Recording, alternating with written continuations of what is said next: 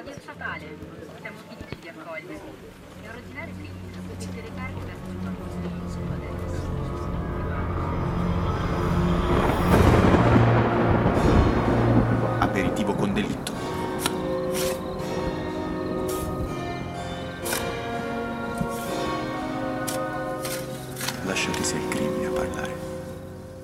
Ed eccoci, eccoci qui, benvenuti in una nuova puntata di Aperitivo con Delitto. Come sempre ci sono qua io, il vostro Alessandro Novembre, e purtroppo sarò da solo per le prossime puntate fino alla fine della stagione di Radio Statale, quindi sono circa un 6 o 7, sì, se non sbaglio. Devo rifare un attimo i conti con la matematica che è da tanto che non la guardo più. Sapete, studiando storia, forse l'ho un pochettino abbandonata. Sarò da solo, ma cercherò comunque di intrattenervi il meglio possibile, raccontandovi sempre le nostre solite storie, che un po' vi faranno sorridere, siccome sono il solito coglione, e un po' vi faranno rabbrividire, perché andremo sempre ad analizzare serial killer, eh, rapinatori. Oggi purtroppo la puntata è uscita in ritardo, cause di forze maggiori, è stato Gesù forse, non lo so, perché ho dei problemi ricorrenti con l'applicazione che utilizzo, l'applicazione chiamiamola così, che si chiama Audacity. Quindi se voi che mi state ascoltando conoscete diciamo qualcosa di migliore per registrare le puntate, scrivetemelo subito, perché sarò felicissimo di abbandonare Audacity, perché non ne posso davvero più.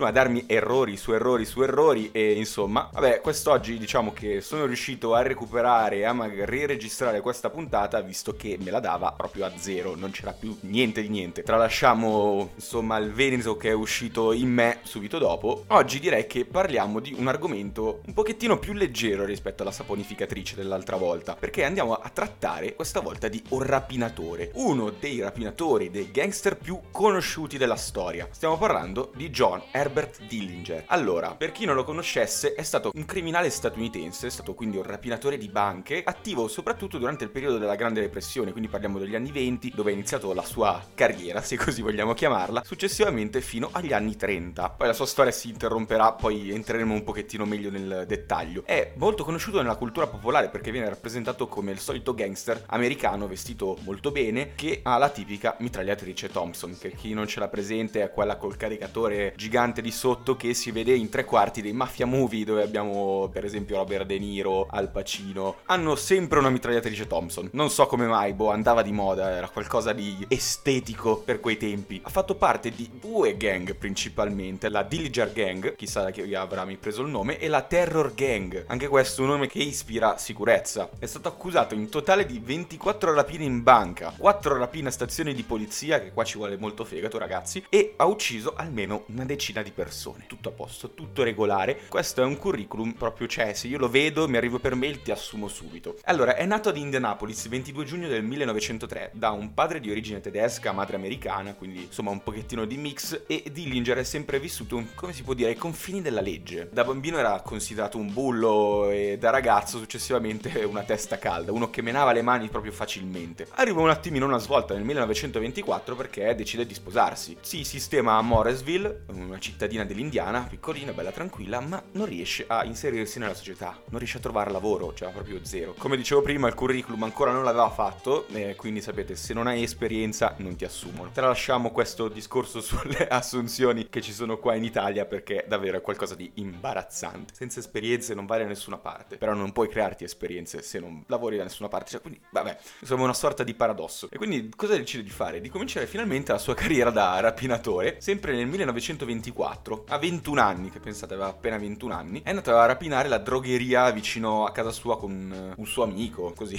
E i due hanno portato via 50 dollari. Nel frattempo il matrimonio finisce perché i due non si capiscono, ma, ma, ma, c'è un ma gigantesco. Voi direte 50 dollari, beh, se ti rubo 50 dollari faccio finta di niente, ma per il tempo erano già qualcosina. E quindi questo lo porta ad essere arrestato e finisce in una prigione dell'Indiana. Qui entra in contatto con eh, vari criminali, come per esempio Homer Van Meter, che ricordatevi questo nome perché lo sentiremo anche dopo, che gli ha insegnato a diventare un criminale di successo. È stato rilasciato poi nel 1933, quindi per 50 dollari si è fatto ben 9 anni. Quel periodo era l'apice, diciamo, della Grande Depressione e Dillinger non aveva alcuna speranza di trovare lavoro, insomma, quindi è tornato immediatamente a dedicarsi alle rapine, al crimine. Quella era la vita che conosceva. Quindi il 21 giugno del 1933 un'altra rapina in banca questa volta e sentite sentite il bottino non è più di 50 dollari ma di di ben 10.000 dollari. E qua si sta parlando già di bei soldoni. Continua insomma con questa sua carriera. Nell'ottobre dello stesso anno incontra Evelyn Frechette. Spero si pronunci così questo cognome. Ho il dubbio, ma come sapete io ho una passione per il pronunciare male i cognomi, anche i nomi a volte. Eh? Però insomma mi piace complicarmi la vita. Sono un po' masochista. E con lei intraprende una lunga relazione. Finalmente quindi trova la donna per sé. Che anche questa donna non è proprio dedita a seguire la legge. Eh? Continua sulla cattiva strada fino appunto ad arrivare a altre rapine. Come ho detto prima, in totale 24 rapine in banca. Cioè in un'attività che inizia nel 1924 e finisce non vi dico quando. Comunque 24 rapine sono davvero tantissime. Tutte ovviamente rigorosamente a mano armata con il suo fucile Thompson. Viene riarrestato di nuovo, questa volta a Dayton nell'Ohio. È stato trasferito quindi nella prigione del Michigan City, da dove è riuscito a fuggire però. È riuscito a evadere grazie a una combutta con alcuni uomini della sua gang. Esce e voi vi chiederete cosa farà di nuovo fuori di prigione. Beh, ovviamente torna di nuovo alle rapine. Lui, um, insomma, è diventato così famoso nell'immaginario collettivo delle persone perché è rimasto impresso proprio alle vittime dei crimini che commetteva. Perché era, diciamo, rappresentato dai media del tempo come una sorta di eroe, dalla personalità scoppiettante, elegante, vestiva solo con abiti di alta moda, abiti firmati, cappelli stilosi come lo descrivono e un cappotto di alta sartoria, quindi tessuti bellissimi, magnifici. E quindi era proprio affascinante, riconosciuto per il suo appeal. Si guadagna soprattutto due soprannomi per cui viene ricordato. Il primo è il nemico pubblico numero uno, viene definito così dall'FBI, dalla polizia, soprattutto dal direttore dell'FBI, J. Edgar Hoover. Quindi già questo vi fa capire quanto fosse famoso, era il più ricercato degli Stati Uniti a quell'epoca. Mentre tra il popolo e soprattutto per la stampa diventa un Robin Hood moderno, perché lui aveva questa piccola abitudine, si portava sempre dietro un accendino e quando entrava in banca a rapinare bruciava tutti i libri contabili su cui erano annotati i debiti, le ipoteche delle persone che erano in difficoltà economiche, quindi che avevano dei debiti verso la banca. Siccome quell'epoca era l'epoca della Grande Depressione e l'America era poverissima, c'erano persone davvero con l'acqua alla gola, lui ha deciso di premiare il popolo che comunque era povero, magari che lui quindi poteva capire di più, così si guadagna la simpatia di tantissime persone. Dopo essere evaso di prigione era sempre più ricercato dalla polizia, quindi la malavita lo isolava, tutte le persone lo isolavano per paura di essere comunque acciuffati insieme a lui, quindi Dillinger si è alleato con un'altra gang, qual è il famoso criminale Babyface Nelson. Penso che non conosciate tutti, famosissimo gangster degli anni 30, che anche lui più tardi verrà soprannominato comunque nemico pubblico numero uno. Due personaggi che andavano proprio a braccetto, perfetti l'uno per l'altro, e che era quindi più rude e privo di scrupoli rispetto a lui, e insieme fanno rapire in banca per, diciamo, mettersi un po' di soldini in tasca, dare un po' di fondi alla gang. Ma, ma, ma, c'è un ma, perché non va molto avanti, ricordiamoci, era uscito di prigione per luglio del 1933 e il 25 gennaio del 1934 è stato arrestato di nuovo insieme a buona parte della sua gang. È stato riportato in Indiana e imprigionato nella prigione di Crown Point. Ora sentite, cioè, per favore, è stato immortalato in alcune foto famosissime, abbracciato al direttore del carcere, che se la ridevano insieme. E mi vengono due domandine, cioè, allora, ok, ora ho capito perché era così facile per lui evadere. Secondo me aveva magari dei trattamenti un pochettino privilegiati, ma ci sono alcune voci che invece vanno contro a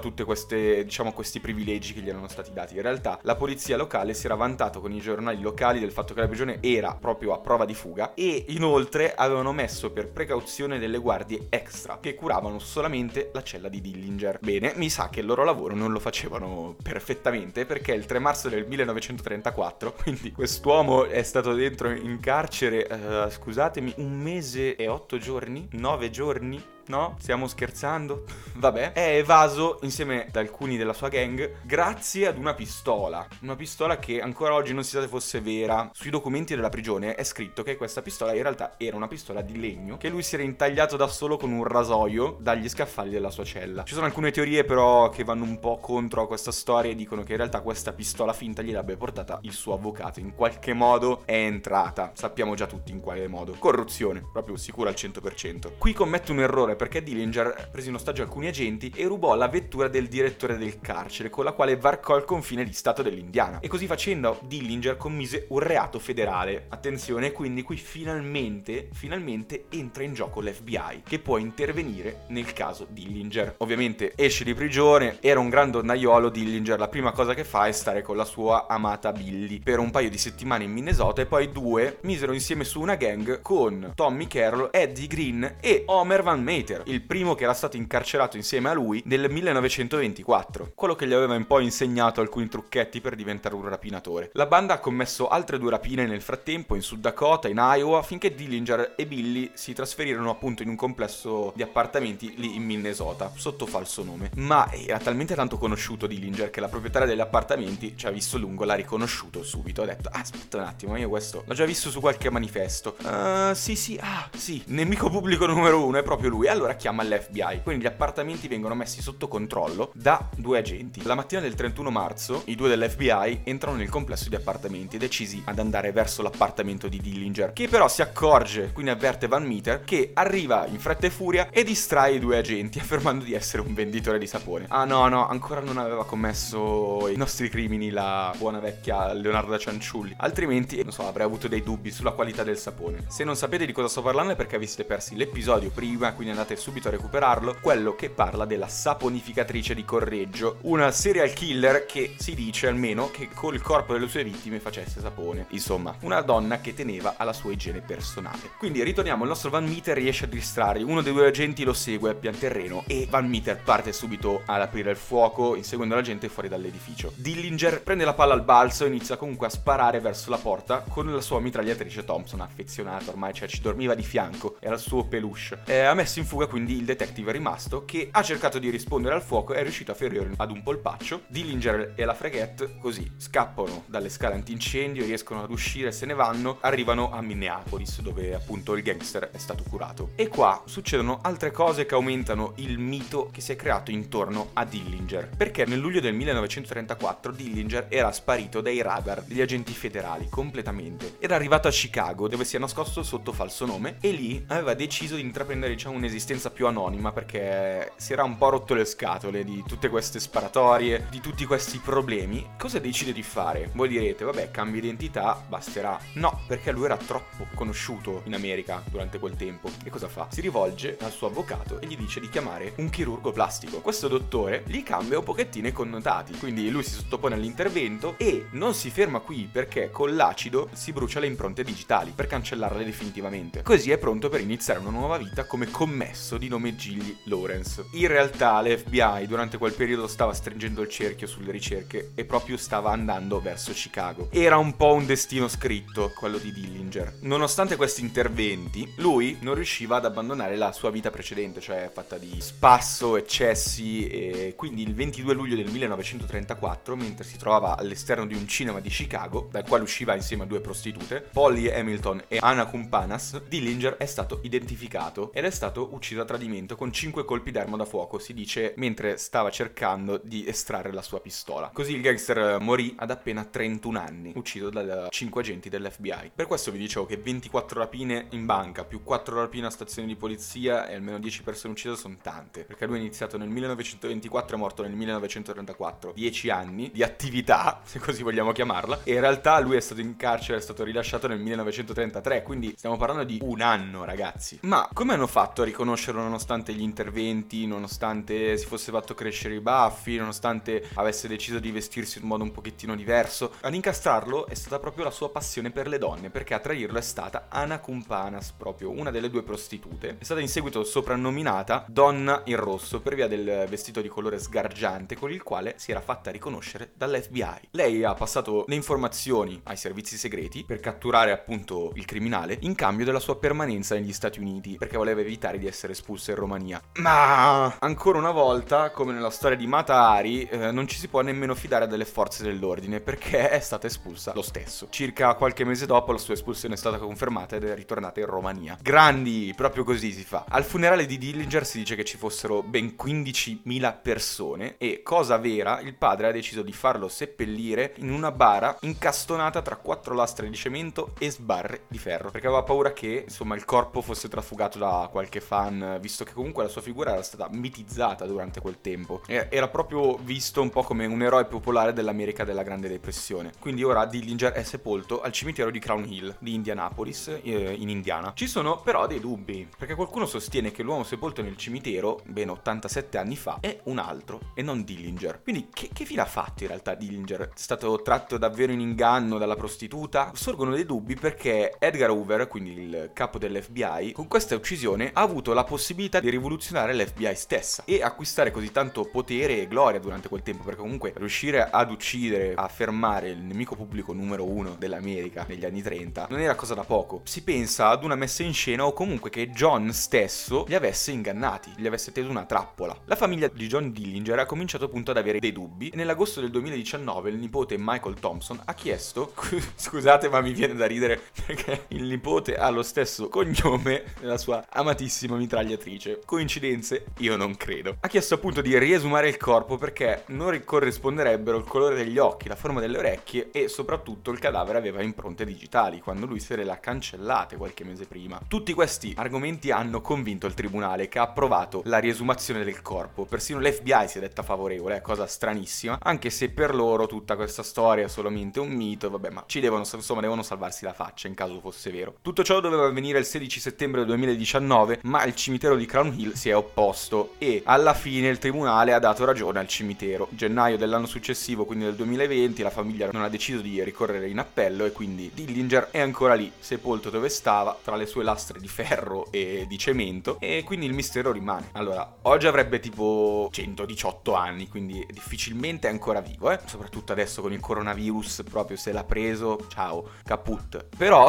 insomma, è sempre bello pensare che in realtà è riuscito a ingannare tutti, a rifarsi una vita, magari si è fatto una famiglia da qualche parte, all'estero, in qualche altra nazione proprio. Insomma, per, per tutta questa figura che è nata intorno, John Dillinger è stato soprattutto amato tantissimo dal cinema. Ci sono stati almeno 10 film su di lui con altrettanti attori che l'hanno interpretato. Io l'unico che mi ricordo perché è l'unico che ho visto, visto che tanti film sono più che altro degli anni 60, così. Non che non guardi film comunque degli anni 80, 70, eccetera. Però è un pochettino più raro, a meno che non siano dei grandi cult. Insomma, io ho visto quello con Johnny Depp, Nemico Pubblico, si chiama proprio così dal suo soprannome, che è uscito nel 2009, tra l'altro ve lo consiglio, è un film abbastanza carino, dai, si fa guardare. E addirittura negli Stati Uniti esistono un museo a lui dedicato ed è stato protagonista anche di un fumetto di Diabolic uscito il 10 novembre del 1963 e inoltre, cosa un pochettino più simpatica, nel 1994 è apparso in una delle storie di Topolino, cioè la storia di Topolino e il leggendario Rattinger, in cui uno dei protagonisti appunto è l'ex rapinatore John Cirillo Rattinger, che è ispirato è un po' alla parodia di Dillinger stesso.